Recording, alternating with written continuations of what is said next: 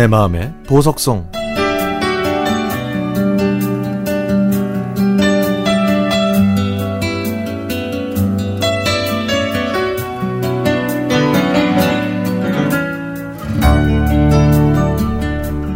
아버지는 오랫동안 요가를 하셨고요.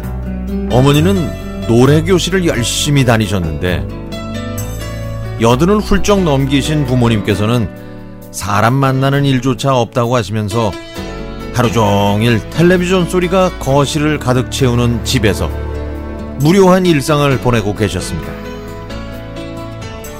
가끔씩 병원으로 정기검진 받으러 가시거나 동네 목욕탕 다녀오시는 일 외에 간혹 자식들이 오는 낙으로만 사시는 두 분이 저는 조금 안쓰러웠죠. 엄마, 집에만 계시지 말고 밖에 나가서 좀 걸으셔야 돼요. 응? 점심 드시면 아버지와 함께 오후 햇살도 만끽하시고 지나다니는 사람들 구경도 하시면서 오순도순 산책하세요. 맛있는 것도 좀 사드시고요. 아셨죠? 그리고요, 오늘은 저랑 함께 걸어요. 응? 집에만 있기엔 날씨가 너무 좋잖아요. 이렇게 말씀드렸습니다. 오랜만에 부모님을 찾아뵌 이 딸의 간절한 요청에 엄마는 그래 예전에는 운동 삼아 열심히 걸어 다녔는데 이 허리가 아픈 이후로는 통 못 나가 봤네. 이러시면서 옷을 찾아 입으시고 모자를 쓰시더니 침대에 누워 계시는 아버지를 부르셨습니다. 그렇게 두 분은 저와 함께 집을 나섰는데요. 그런데 엄마는 10분 정도 걸으시더니 허리가 아파서 아버지 손을 잡아야겠다고 하셨습니다.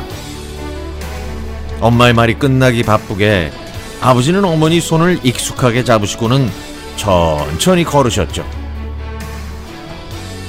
저는 이 세상 그 어떤 배경사진보다 아름답고 평화로워 보이는 두 분의 뒷모습을 스마트폰에 담았습니다.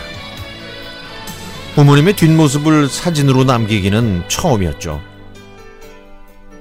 두 분은 정말 오랜만에 집 밖을 나오신 것처럼 여기저기 이곳저곳을 둘러보시면서 아이고 저 아파트가 벌써 저만큼 올라갔네. 이 저기다가 초등학교 짓는다고 그러더니 아파트가 들어섰구나. 응? 아이 저 동네 슈퍼가 비워진 게 3년인데 아이고 아직도 저렇고 있으니 저 큰일이네. 그 요즘은 모두 대형마트 가서 사오니까. 산책을 즐거워하신 아버지는 항상 만나셨던 친구분의 근황을 궁금해하시면서 손가락으로 503동을 가리키신 채 말씀하셨습니다. 아유, 그 노인은 저기 막내딸 집에 와서 사는데 그 재산은 많지만 자식 삼형제보다 막내 사위가 제일 편하다고 막내딸 집에 왔다고 그러대. 응?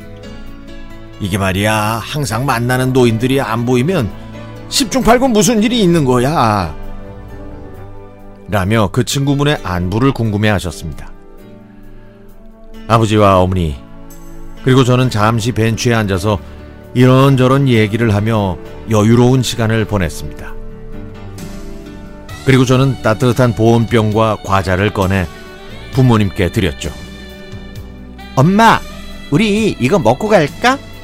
어때? 어때 어때? 맛있지? 아이고 그러네 그 집에서는 안 먹히더니 이런 데서 나와서 먹으니까 맛있다 응? 밖에 나오길 정말 잘했어 그 내일부터는 꼭 네 아버지 손잡고 걸어야겠구나